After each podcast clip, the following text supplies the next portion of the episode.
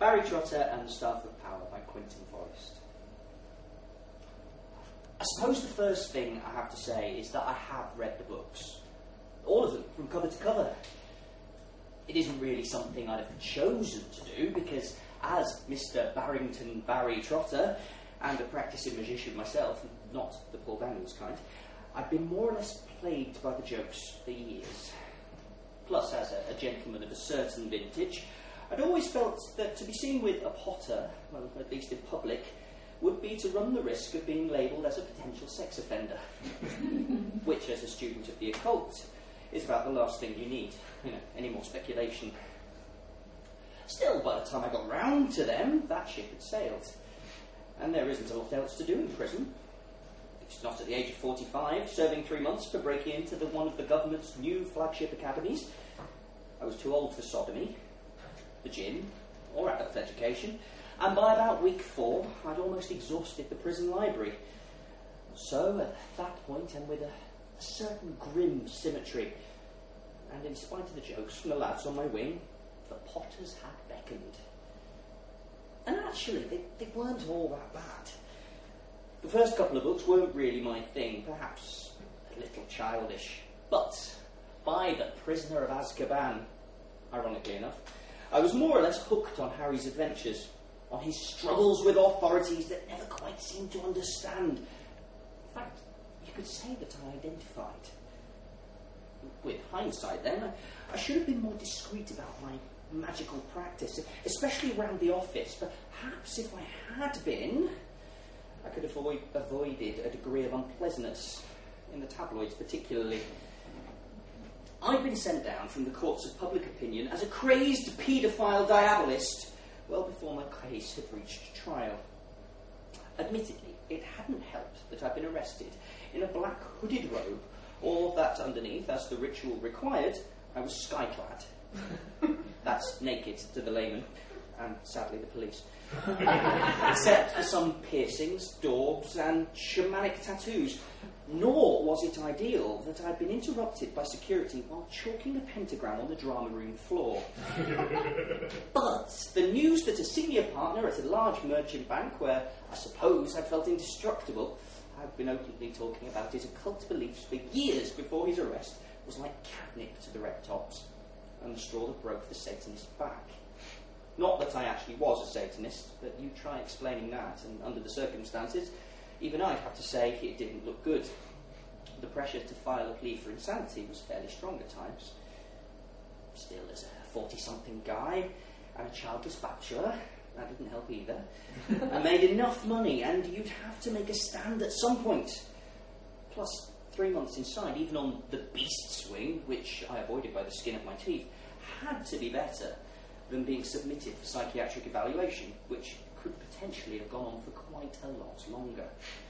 And I was on a time limit. So I should explain about the ritual. Well, perhaps I shouldn't. But here goes anyway. Just before my arrest, I'd been experimenting with a more freestyle approach to my occult practice, in particular with the idea of the urban vision quest, which involves putting yourself in an altered state through either meditation or more illicit, frankly more convenient means, LSD, sacred mushrooms, then trailing the signs and portents across the city on public transport. Seeing as you're supposed to undertake the quest on your own, driving is not a good idea until you arrive at a point of revelation. This doesn't always work. You can end up shivering in pub in Hackney, or hopelessly fried in Richmond, Peckham, or the Isle of Dogs, with nothing but an expensive cab ride or a terrifying bus trip home to show for your trouble. And I'm not saying either that I'd mastered the technique, being much more comfortable with the good raising of the great god Pan or related from the safety of the converted church that I owned in Highgate. Again, that wasn't something the Daily Star was too pleased about. anyway, long story short, after a strange afternoon when, I suppose, frustrated by my lack of success with this so far, I'd upped the dose to a fearful extreme and consequently spent what felt like years on the underground, trying, like the biblical three wise men, to navigate the tube map as if the stations were stars. Eventually, I wound up in Clapham, outside a newly built school, which lit up like a, a flat pack IKEA cathedral seemed to throb with a source of mystical power hidden somewhere inside. What was it? A, stone from a standing circle, a branch from a sacred tree? Who, who knew what the builders had sourced for their materials? Anything seemed possible as, at this point, the angel Gabriel appeared and informed me that there was a rod, a staff, a sceptre in there that I had to retrieve, or something bad would happen. Paging Dr. Freud, I know, but I've been celibate for decades. but then again, perhaps not. There was obviously only going to be one way to find out for sure. It was time to go home and do some more research, which involved crystal balls, crystal meth, and conversations with demons. Given the way it turned out, I'm not inclined to go into details. The occult, however, is not a precise science. That I've been caught at the act of trying to make things clear, necessarily on location with resource to a pentagram, seemed to only imply that I'd misread the signs. Six months later, fresh out of prison, struck off in grand style from the company's pension scheme. Those animals, I've given them anything. I'd given them my sanity. But still undaunted, I went to wait in line for the debut performance of that school's nativity play. Since I'd last visited, getting into the place had become more difficult. Security, never that lax when I first broke it in, had been stepped up to the point where ID was required, plus a bag search at least. Like going through customs. There was a cast iron fence surrounding the playground and a sign that went on about guards with attack dogs, tasers, and so forth patrolling the halls after dark. Of course, I'd only myself to blame, but on the other hand, were the new measures working entirely against me? What were ordinary families meant to think, after all, about a school that overnight had taken on the aspect of a gated community? Not much, it seemed.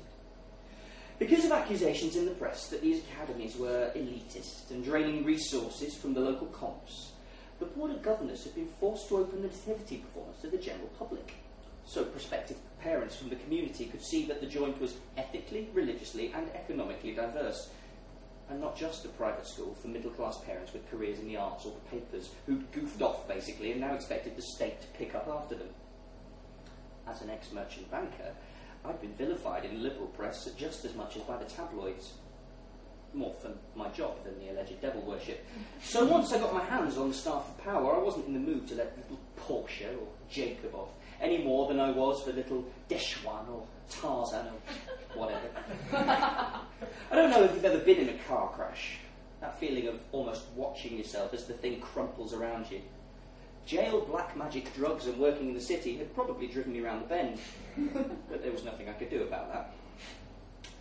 So, would my disguise hold up? As I moved closer to the end of the line, it was a worry. In a fleece top, glasses, and a polo shirt, with a freshly shaved head, I looked indistinguishable from most of the dads there. It's true that the Clippers take 10 years off, but equally I was minus a pushchair or a long suffering partner. And because I was going to have to perform the ritual again, I had things in my backpack that didn't really bear thinking about. As a thing to try hard to explain away, this stuff isn't easy. The eye of newt or the wing of bat just isn't going to cut it. For the right kind of material, you need to think about graveyards and waste bins outside emergency wards. I could see the dads, the ex ravers, the Arsenal fans, beginning to sense a traitor in their midst. Mr. Foster, said the bouncer, flipping through the counterfeit credentials. Who says you can't make friends in prison? How are you doing this evening? Good. Yourself? Great.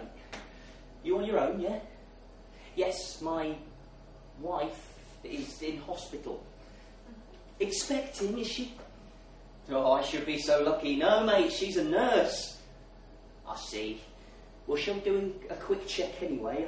I don't know if you're aware of this, but a nutter broke in during the summer. Can't have that happening again. Really? A nutter? no, I didn't know. Maybe my lad shouldn't go to this school after all. Or whatever. Can I have your address, please, sir? Sorry, is there a problem? Not if you don't make one. Where do you live? He scanned my paperwork. Say what you like about paedophile. He doesn't like to be called that. But he does cook up a mean fake ID. Okay, the guard grunted. In you go, Mr. Foster. Enjoy. Cool. I, am going to go to the toilet though. It's over there. Excellent. I, I have some business to attend to in there. Mr. Foster, I don't want to know. and how right he was. Cutting my arm in the gent so I could draw a pentagram again and work out exactly what I was supposed to be doing here. The rationality of my actions seemed open to question. Especially when it looked like I was going to have to kill the kid playing Jesus. Lord, I muttered, let this burden pass from me. The angel Gabriel, though, emerged from the wash basin and explained that it didn't have to be like that. There was another way. With you, I said. But then he went into details. In any great enterprise, you're almost bound to be faced by moments of doubt. I'm going to be locked away forever for this, aren't I? I said. Not if you're quick. Look, just get on with it, Barry. Bad things, need I remind you, are going to happen if you don't. What bad things? You're being vague about this. I'm comparing you to Jesus Christ in no other way, Barry. But like him, you've got to suck it up. Oh yeah, and that works so well for him. But you don't know what it would have been like if it hadn't been for the lad. It gets a bad press, but I know that feeling. That's why you were chosen, Barry, to wield the staff of power. Seriously, stop fucking about. Okay. In the crit in the local paper, which praised the efforts of the class. The reviewer couldn't help but note the performance was somewhat soured by the maniac who strode on stage, ripped off his clothes, the clip's on YouTube, and wrestled Joseph's crook away from him, yelling something about the prophecy before seeming to disappear. The police and social services re- remain perplexed. The academy is closed for the foreseeable future.